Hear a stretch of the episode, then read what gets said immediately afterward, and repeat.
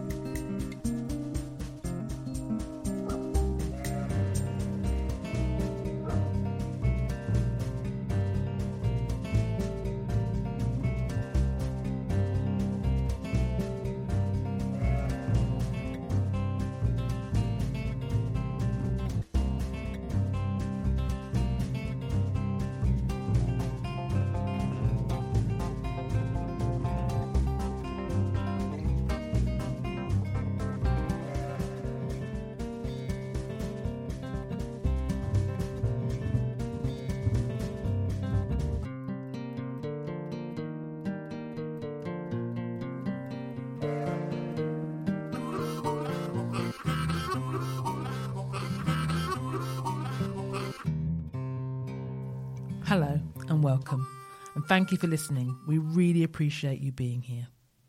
My name is Amanda Huxtable, and I'm a digital storyteller in both theatre and screen, and have been for several years. I tell stories with fellow creatives that place advocacy, activism, and social justice at the core of our work. This podcast is about a remarkable woman, someone who really made a difference, who you may not be aware of.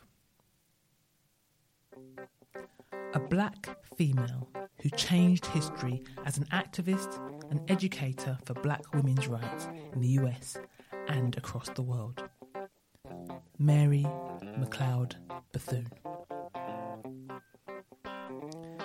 This podcast is the first in a series of four,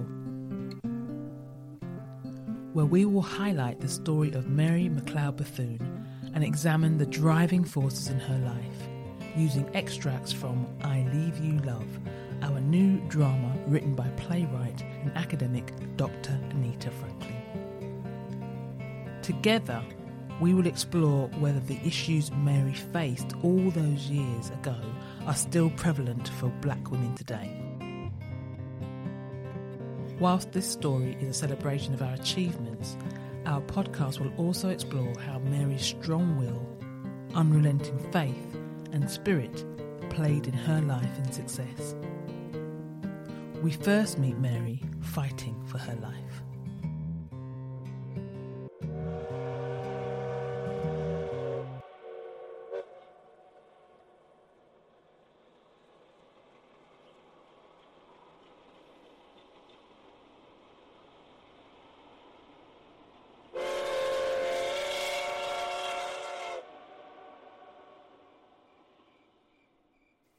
Remember a night a lot like this one falling now. The sun was beginning to set, and I looked out that way to where the sky was struck pink and gold just before dark. I was standing on my porch, taking in the glory before me, when I hear something. I called out, Who is out there? I said, Who is out there? I can stand here all night. There was a sound of metal, like a click. I could hear breathing, maybe a little cough like he got some dust in his throat. And he said, I've a mind to shoot you where you stand, nigger gal.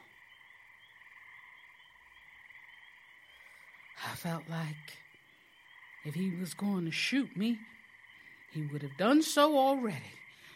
But instead, he's talking. So I figure, me too. So I asked him, Is that why you hiding in the bushes? He takes a little while to answer, but finally he says to me, I ain't hiding. I'm aiming.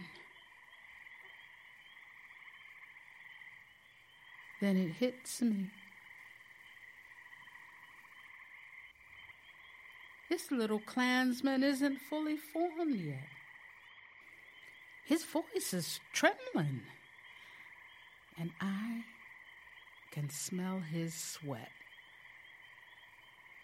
He could still kill me, but it would be more because of nerves than his own race hatred. I tried my luck again. Let me see you then, because it looks to me like you have it. I'm downright shaking in my garden, cold and clammy in the sweltering heat. And he says, I don't need you to see me. It's enough I can see you. Who do you think you are, huh? I try to tell him, but he interrupts me. You are nothing. You, a colored wench who's gotten above herself. Nothing worse in the world than an uppity coon. I say to him, I am Mrs. Mary McLeod Bethune. You ain't nothing, he shouts. Where's your man? Call yourself running a school. Just who the hell you think you are, huh? Schooling black girls not fit for schooling, fit only for. I interrupted him this time. What's your name? I asked. And he is astonished. What? You asked me what? I said, I asked you what's your name. Not that it's any of your business, but they call me Clyde. Sweet baby Jesus. Of course, it's little Clyde.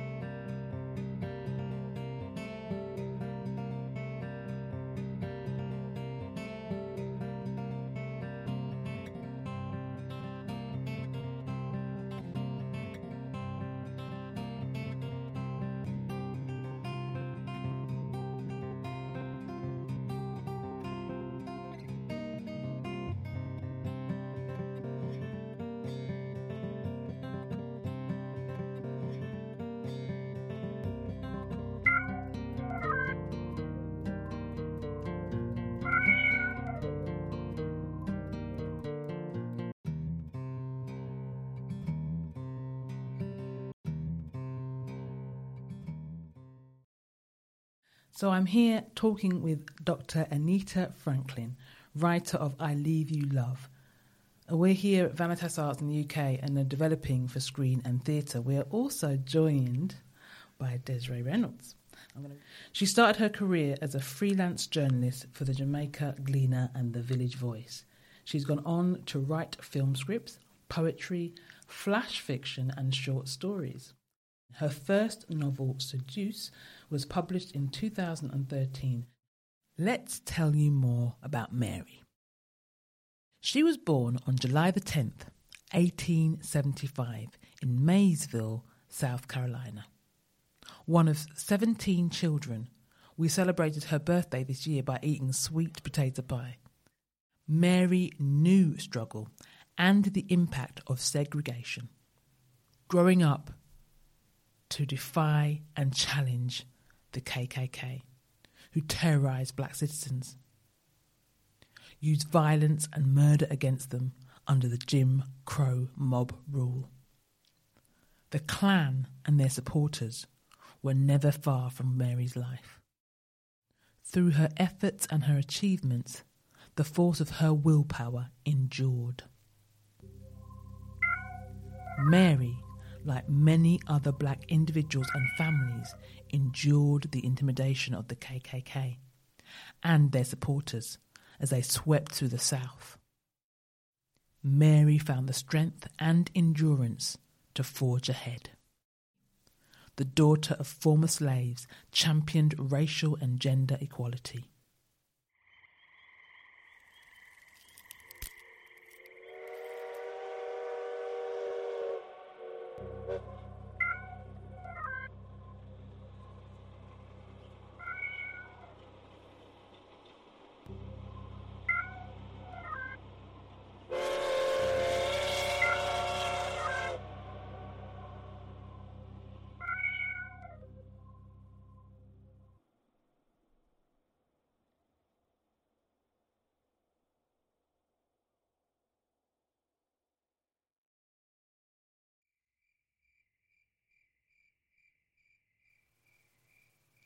Mr. Clyde, do you have a last name? I ain't giving it you. I can hear the petulance of the child I once knew. Why not? I gave you mine. I didn't ask you. He fairly spat on the ground. I said, You asked me who did I think I was. So, who do you think you are, Mr. Clyde?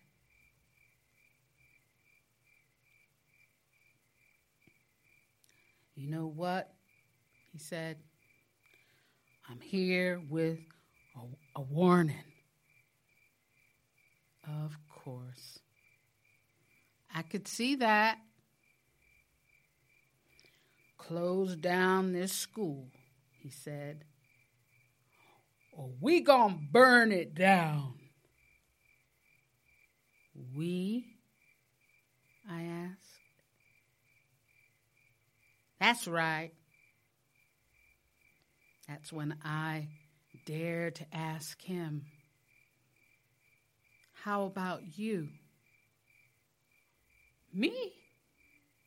What you mean? I asked him.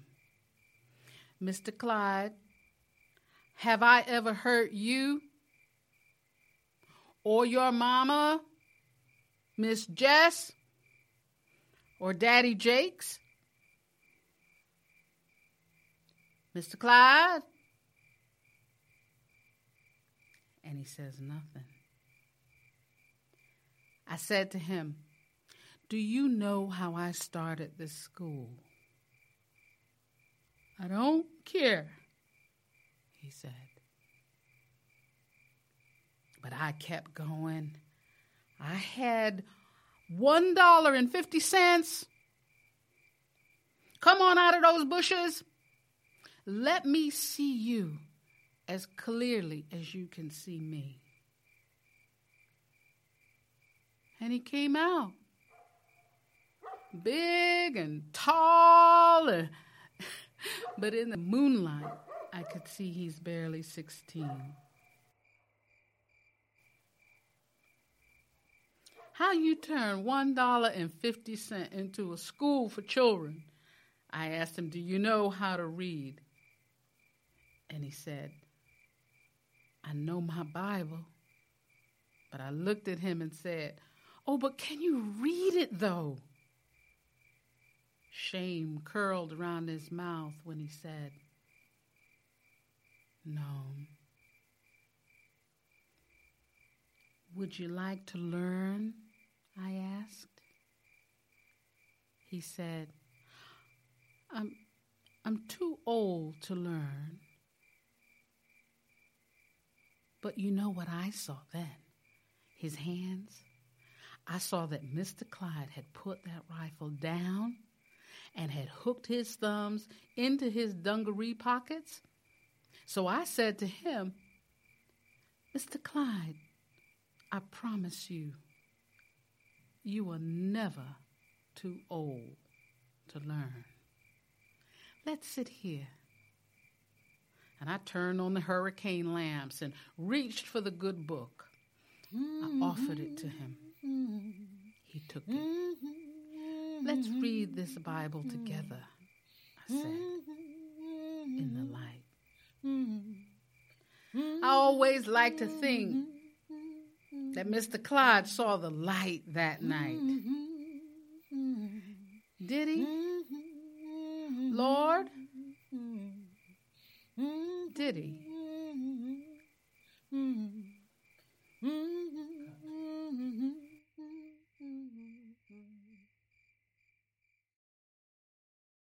Well, I think one of the things I want to say is that her being an African American woman who was born 10 years after slavery had finished, and she's, you know, she's a woman of her time, there wasn't much she did not know about white community. Okay? So she recognized who this person was. It's not like really like this person was a stranger, you know, as you can hear in the script. She knew who she was talking to. So, on a certain level, she was familiar with this fear. This is a typical everyday fear of uh, a white person uh, being very entitled to stop you in your business and and to basically question and interfere. This is everyday life there. Now the other thing that she understood the minute that she knew who he was was that she knew this was a young person. She recognized that actually he's scary because after all he's got a gun, you know. See But- Desiree shaking, nodding her head, nodding her head like, yeah. You know, truly, because children can be very dangerous mm-hmm. with guns, and so many young people Volatile.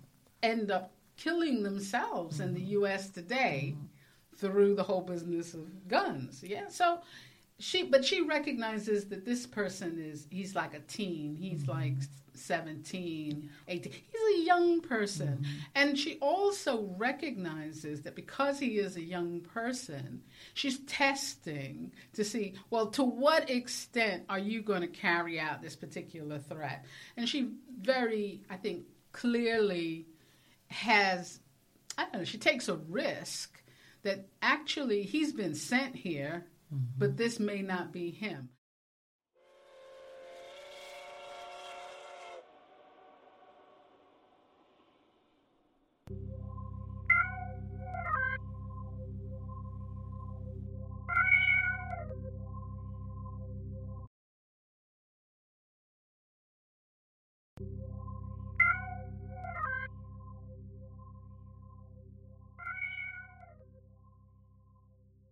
Who do you think the Clydes of our time? And I want to open up to all of us. Who are the Clydes of our time now? Oh my goodness. Uh-oh.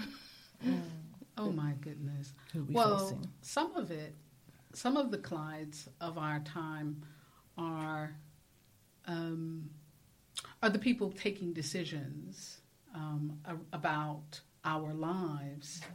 So some of the Clydes of our time are in very high positions, and yet they are behaving like children, aren't they? Mm-hmm. Because they're not even consistent with some of what they're doing. But the Clydes are also in our neighborhood. Yeah. There are so many women, and we've learned this especially during the pandemic, because with the pandemic, there's no place to go. Mm. And so, so many women have actually met Clyde in the house. Absolutely. And indeed, their own sons mm-hmm. are turning out to be Clyde. As we know. Yeah, domestic mm. violence has been rising This is up. what happened mm-hmm. with, we've seen it with Plymouth. Mm-hmm. Absolutely. I, I think the I think the Clydes are anyone who makes decisions out of fear. First and foremost, what are they scared of? What is it that they feel is their most terrifying thing? And then that's what they make the decisions based on that. And I think Anita's right that unfortunately for us, that we're living in a time when those people, there are people who are genuinely just evil and horrible and narcissistic and greedy and make the decisions based on what is better for them. A lot of them are also running our government at the minute, but also a lot of people are in positions of power who are making decisions for the rest of us based on what they're scared of. Mm. There's, that's not pla- there's no place like that to make a decision from. No, fear and disrespect should never be in a room or a decision.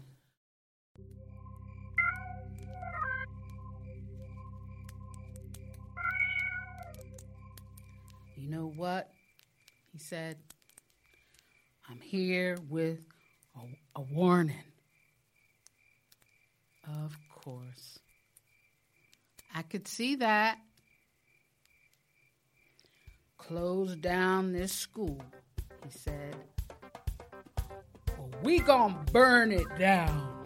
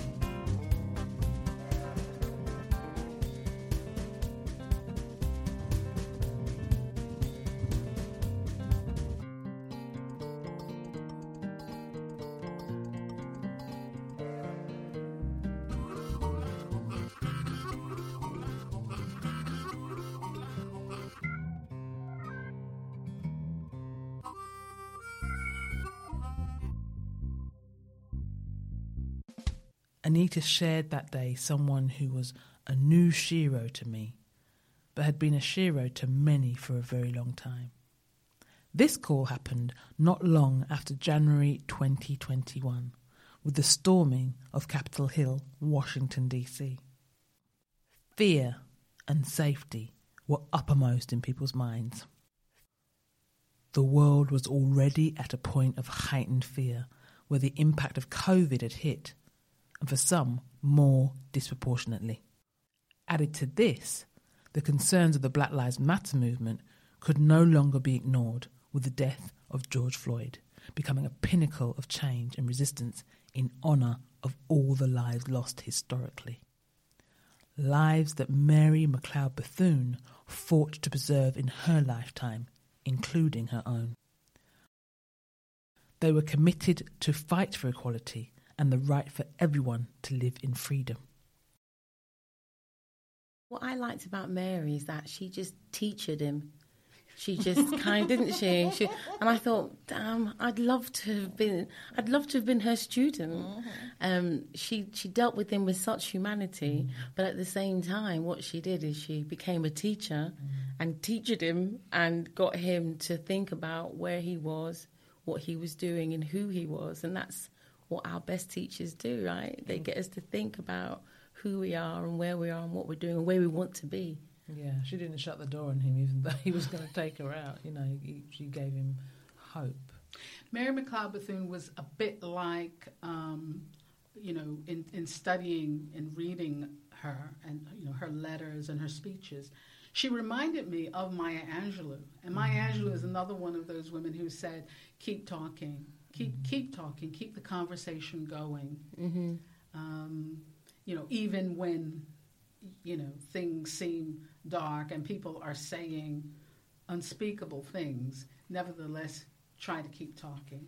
I just want to pick up on um, a point of um, courage mm-hmm. that takes and strength, and where people find their courage and strength through this kind of adversity. So, I mean, I don't know where you find yours. Me, it's music. In writing this piece, one of the things that became really important for me was to think about the kind of music that she listened to because I believe that she was someone who was quite um, uh, shaped by gospel music and spirituals and that kind of thing. And I, I just have this idea that there are particular pieces of music that I've discovered. And I just say, she got up in the morning listening to the Jubalaires, you know, and the whole business of uh, this particular song about building an ark. And I just say, yeah, that that is the kind of thing that kept her going. You turn around, dig a hole in the ground.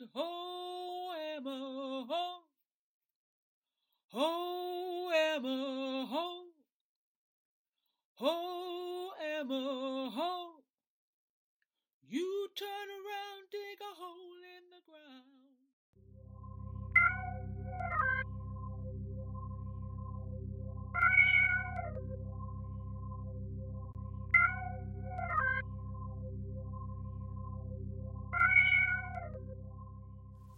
We join Mary telling us a tale about her and her husband, Albertus.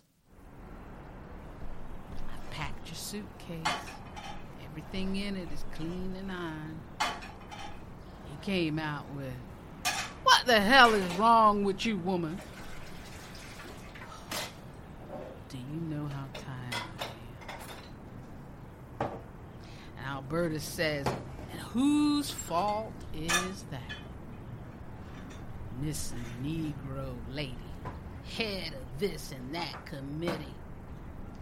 How come we ain't got more kids instead of you racing around organizing other people's business? I done told you. A man wants more than one child. Maybe you can't have no more. Maybe that's what's wrong with you. If I do leave, I got plenty reason. Every damn day he was threatening to leave. Every damn day, sweet baby Jesus. The more I try, the madder he got, the meaner his ways. He said again, whose fault is that? I was sick of hearing it. I told him, if you're going, then get!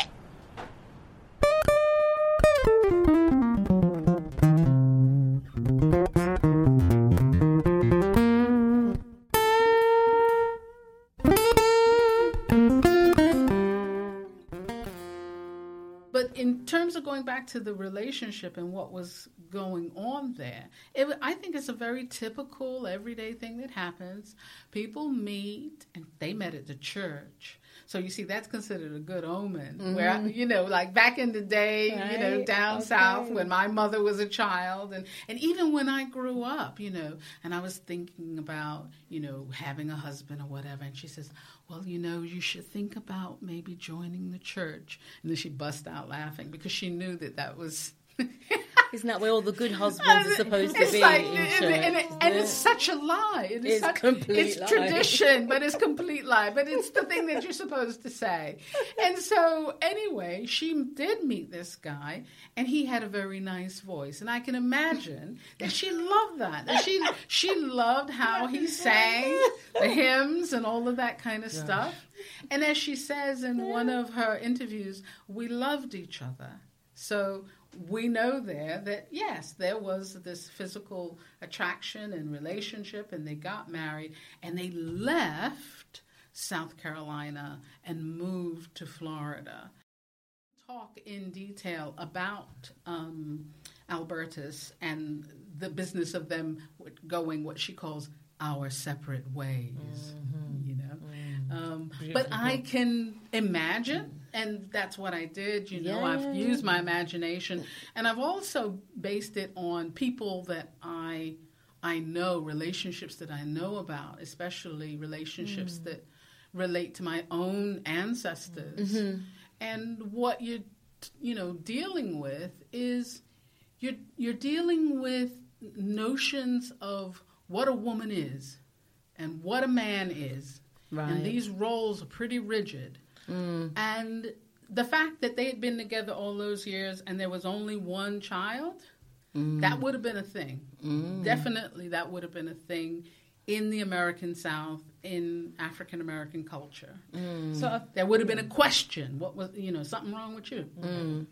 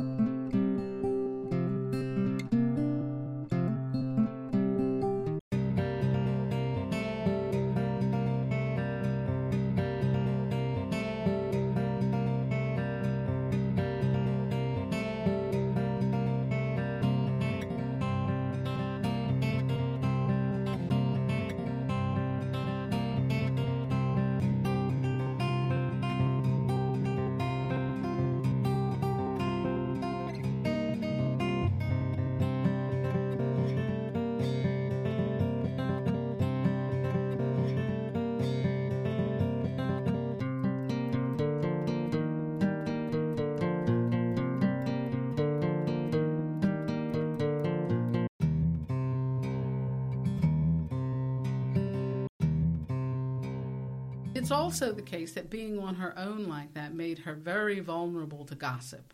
of course. It made her very vulnerable to um, gossip within her community as well as outside of her community. She is someone who would have had various ministers from the AME churches and Baptist churches look down their nose at her, you know. So She just had to live a meticulous life. she she was a maverick. She was definitely um, doing things the hard way. She was not taking the easy way out.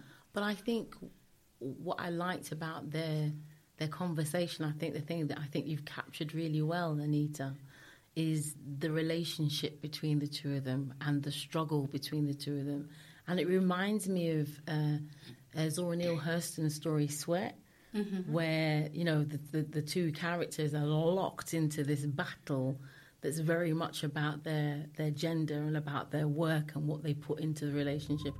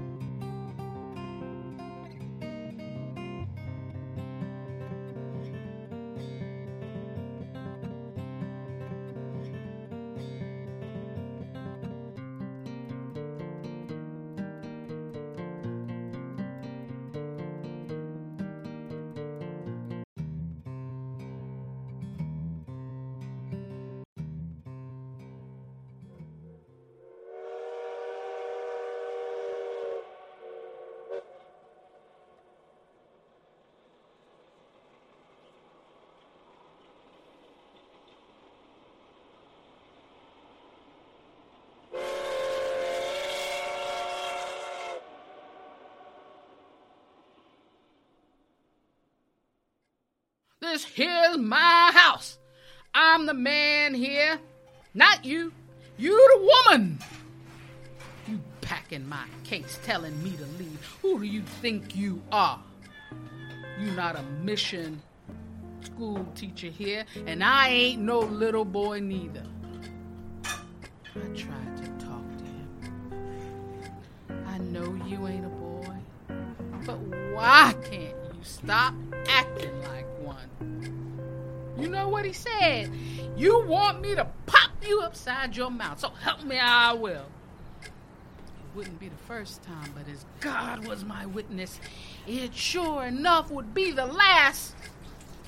He shouted. That's right. You better call on God. You are unnatural. A natural woman would know to keep her mouth shut. But no, not you. You always running it. Always with something to say. People to see. All of damn Florida is more important to you than your man.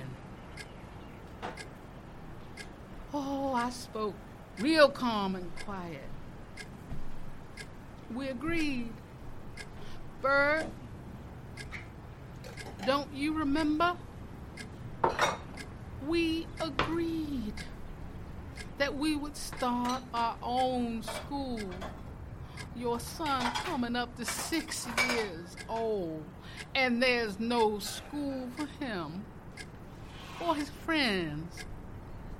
Let's stay and do like we agreed. Start a school. Albertus wasn't listening. With what? Now, if we go back to South Carolina, maybe. I told him, I ain't going back to your family, nor mine. We're here now. He said, You stay here then. I'm going. Home. What am I supposed to say to our child? What am I supposed to say to him? He said, I don't know, Mary. You good at talking. You figure it out.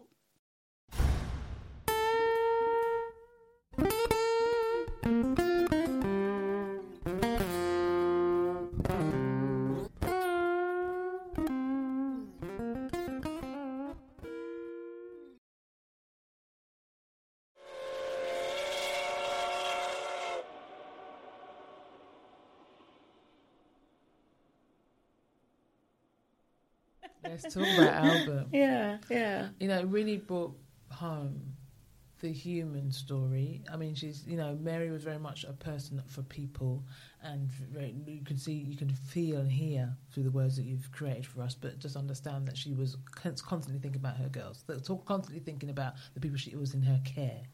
And when you think about people who um, are such strong characters, it's often we forget about their own lives, their own personal choices, their own, you know, really getting a chance to examine what could have been happening for them. So she was married for a good, what you say, 10 years or so to Albert? For something like um, nine years, I think it was, and they had a son.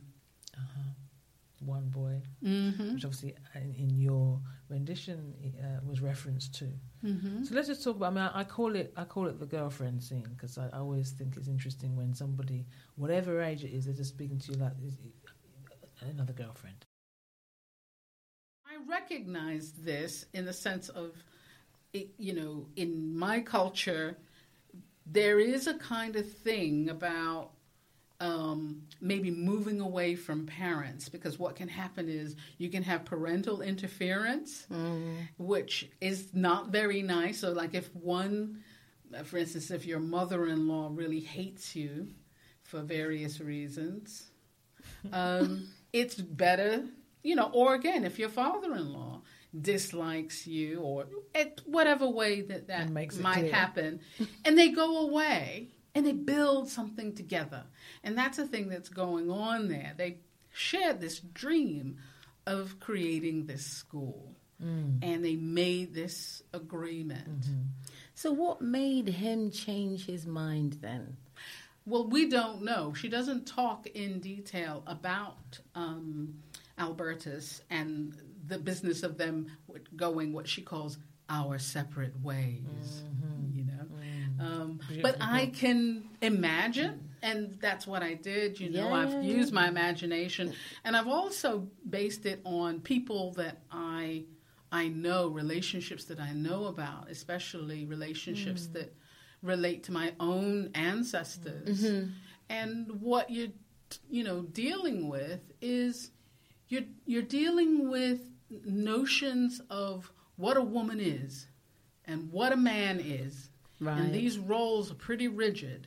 Mm. And the fact that they had been together all those years and there was only one child, mm. that would have been a thing.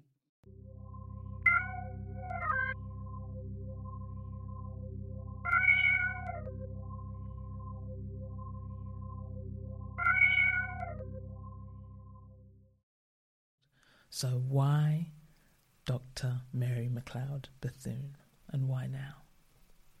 I think that if we start with me being a little girl, because that's the way that I started this play. I mean, you know, literally when I was writing it, I started it with her being a little girl and the kind of challenge of being a little black girl.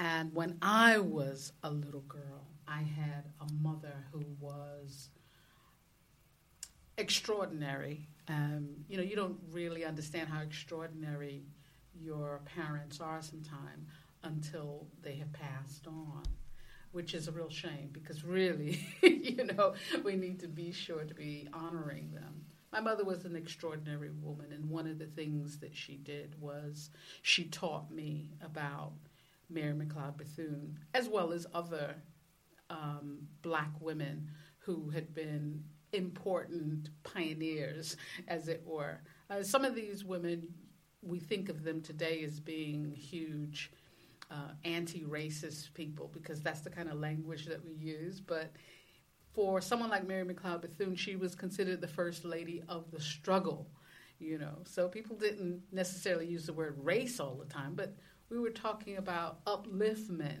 and, and this sort of thing. And that was a big part of, of my childhood was learning about, um, you know, people like her, Mary McLeod Bethune, Ida B. Mm-hmm. Wells, learning about the Harlem Renaissance, mm-hmm. learning about the, the first March on Washington, mm-hmm. uh, which had taken place in the 1940s. So I think that I was very lucky um, because I didn't have to wait until I went to school To learn. to learn about ab- about the as it were the movement. Yeah. So that's a kind of interesting thing because, of course, Mary McLeod Bethune herself was an educator. She created a school, she created a university. Mm-hmm. Bethune Cookman College is a historically black university. Mm-hmm. And, you know, from time to time, there are these debates about whether or not. Um, people should be supporting historically black universities, and should we be supporting Black History Month? Maybe we should get rid of these Yeah. distinctions and just kind of have everything, as it were, mainstream. Mary McLeod Bethune is one of these people who, in some sense, would um, insist that we understand the history of of this stuff and to realize that, in many ways, we've been here before. For sure. These movements are um, cyclical, aren't Yes. they? And we're constantly asking those questions of ourselves in our practice. I mean, you know, world history, black history, every month, every year, every day, all that kind of stuff. Yeah, for sure. The relevance, the the reason, because as I said before, there's there are so many people to come in terms of telling the story. What do you think? And why now? What, Well, for I mean, one of the things that happened is in my latter years of being an academic, and I had a, you know, what I would consider to be a, a rather successful career as an academic in my terms, anyway. Um, and I remember people asking me, where did I get my. Sometimes they would use the word inspiration, sometimes they would use the word nerve. and this is because it no matter what university I, I went to um, as a lecturer, I was always one of a few, and sometimes the only. And so you would get, uh, I remember a couple of international students, you know, not that long ago, staying after class and saying, But how do you do this? How do you be here as a lecturer doing this? Where did you get that from? That ability to be able to even go for this. And one woman was from China and the other one was from India. And I said, Well, actually, you know, that's an interesting story. And the short answer I gave them was that you have to understand that I come from a place where there is a tradition of black educators. Yes, yes. There's a tradition Mhm, of understanding that education is a part of the struggle. mhm, mhm, And so that person, for me, the first person that I, I reach for mhm. in that understanding the tradition that I myself, as an educator, am a part of, that person is Mary McLeod Bethune. And of course, internationally, that would be the experience for some people, and less so for in the UK. I think one of the things I was struck by when you first introduced me to Mary McLeod Bethune, because I'd seen pictures, but I hadn't ever dove, you know, kind of got in closer to the picture of the story. And for me, I suppose it was the perfect time. There was this extraordinary looking black woman who just looked like a stateswoman, stood in front of the Capitol Hill hmm and I was like, uh, just like, how did how do we not know more about this woman? And it was the time when the Capitol Hill just been stormed. Exactly. Well, that was the thing that was very interesting, Yeah. wasn't it? Because the kind of iconic photograph of Mary McLeod Mhm. Bethune as an older woman Mm-hmm. in this kind of fur coat, and she's got this, you know, gray bouffant hair, and there's the She Capitol. looks like the president. It's the Capitol in the, in in the building, the actual rotunda, Mhm. where of course we had all of that insurrectionary Absolutely. energy. And she's also someone, as it turned out, because this is, I think, how you know creativity Mhm. often works. Mhm. It turns out that she is the is going to be the first African American person who will have their likeness as, as a statue within that space because within the rotunda basically what you have for every state of the union you have two statues and she will be the first african american in that space. She will be one of the representatives of florida. So there's supposedly okay we're waiting but supposedly uh, a confederate soldier from florida is going to be removed from that space. And there is this new beautiful um, marble statue that has been created um, in uh, in Italy, actually, from the some of the marble, last marble used by Michelangelo, and that is Amazing. going to be, um, you know, uh, moved into the space um, reserved for Florida. So it's kind of like it's interesting that it why now and this statue is happening at the same time as well. So it feels like there's something in the air Perfect sense. Where Mhm. we are being asked to remember this woman yet Mhm, again. For sure. No, it'll be an extraordinary day when that happens. I've seen some clips of, uh, you know, I believe people coming from the university to go into the cave itself where they've taken the marble and they sang in there and the spirit and the energy and the it, it, it's just a glorious day just even seeing that so i'm looking forward to that moment for sure.